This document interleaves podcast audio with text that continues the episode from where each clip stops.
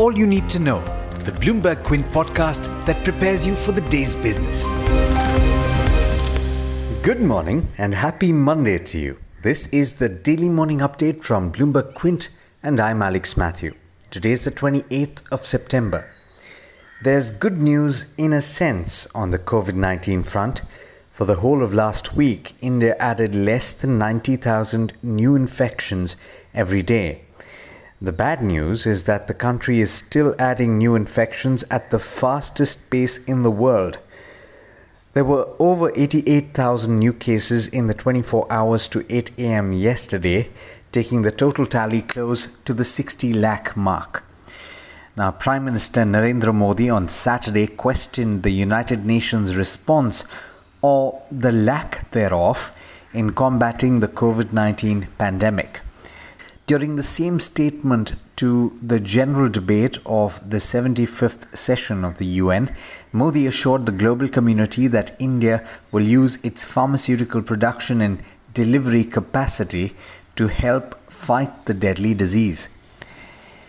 In more COVID 19 related news, the National Drug Pricing Regulator in India has capped the price of medical oxygen cylinders and liquid medical oxygen for six months in order to ensure that it's at a reasonable price. President Ramnath Kovind yesterday gave his assent to three farm bills that have triggered protests by farmers, especially in Punjab and Haryana. The three bills aim to permit the sale of agricultural produce outside the mandis regulated by APMCs, provide for contract farming, and deregulate the production, supply, and distribution of food items like cereals, pulses, potatoes, onion, and edible oilseeds.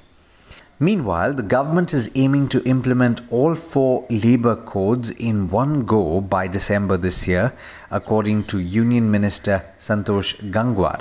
The Parliament, in its just concluded session, passed three labour code bills, which are the Industrial Relations Code, the Social Security Code, and the Occupational Safety, Health and Working Conditions Code.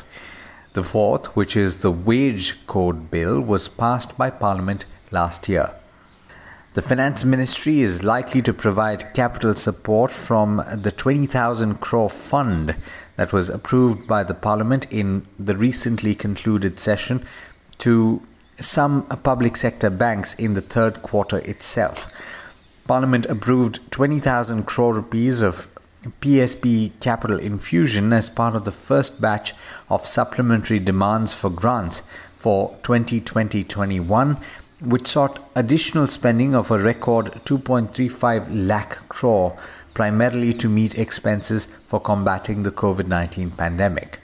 Now, the Finance Ministry on Saturday clarified that there would be no requirement of stockwise reporting when filing IT returns in the case of day trading or short term sale or purchase of listed shares.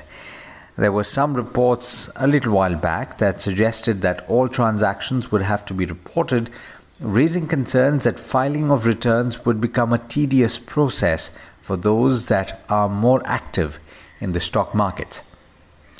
In international news, the New York Times has reported that US President Donald Trump paid just $750 in income taxes in both 2016 and 2017, reporting losses of millions of dollars from his golf courses and has hundreds of millions of dollars in debt that will come due in the next few years. Trump paid no taxes in 10 of the 15 years before he was elected because he generated large losses that offset any money that he made, according to the Times analysis. In international markets, it's a mixed start to trade in the Asia Pacific region, with two of the three early risers starting off in the green. And as of this morning, US indices futures are pointing to a positive start to the week. And with that, it's over to Hormuz Fatakia for the trade setup for the day in India. Good morning, Hormuz. How are we looking at the start of the week? Good morning, Alex, and good morning to our listeners as well. It was a week of declines for the Indian markets, and the sharp gains on Friday only managed to trim the weekly losses for the Sensex and the Nifty to just under 4% from over 6% earlier. Plenty of stock specific news has emerged over the weekend, so let's get started with that. It has been an action packed weekend for the shareholders of Lakshmi Vilas Bank after having seven of the bank's top management being rejected by shareholders at the AGM. The lender put out a statement to reassure its depositors. The statement said that the bank's provision coverage as well as the liquidity coverage ratio remain healthy and that the existing senior management along with the board of directors will manage the day to day affairs till a new managing director is appointed. More details are available in the story on our website, bloombergquint.com. It has also been an eventful weekend for Vodafone Idea. After its parent won the arbitration case award against the government on Friday afternoon, the telecom regulator has dropped its probe against the India unit with regards to its priority plan. The regulator said that it will not proceed with the probe after the company withdrew contentious claims on faster speed and modified its offering that was under question. Some bullish commentary coming in from the management of Berger Paints. CEO Abhijit Roy has stated that the sales for the second quarter of FY21 will be better than the first quarter, while sales in the third quarter of FY21 will be better than the second. Roy has also said that sales in the rural markets have been better as compared to metros and that the company is not scaling back on its capex plans. Coffee Day Enterprises has clarified that no negotiations have taken place with Tata Consumer Products as yet for its vending machine business. Bloomberg News had reported on Thursday that Tata Consumer Products is weighing a non binding bid for the company's vending machine business. Tata Steel has increased its stake in Tata Metaliks by exercising the right to acquire 34.9 lakh equity shares of the company through a warrant conversion. Tata Steel now holds 60% stake in Tata Metaliks as compared to the earlier 55%. Central Bank of India has approved the closure of its QIP issue. The bank has raised 255 crore rupees at an issue price of 15.38 rupees a share, which is a 5% discount to its floor price. The board of Thomas Cook has withdrawn the proposed share buyback due to COVID 19. It had earlier this year approved a buyback of shares worth 150 crore rupees.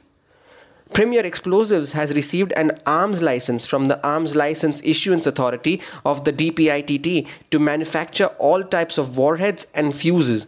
The license enables the company to enter new areas in the field of defense explosives. While Friday was a day of most of the stocks being in the green, I would like to highlight some of them. Starting with Ashok Leyland, which ended with gains of over 13%, the most in a month, and it also snapped a four day losing streak. Bajaj Electricals is the second one, which ended with gains of over 8%. The stock has closed above its 50 day moving average. And I'll end with an underperformer. Dhanuka Agritech ended over 3% lower on Friday, declining for fourth out of the last five trading sessions. Today is also the record date for the company's share buyback. Early ticks on the SGX Nifty indicate that the index is trading 40 points higher around the mark of 11,100.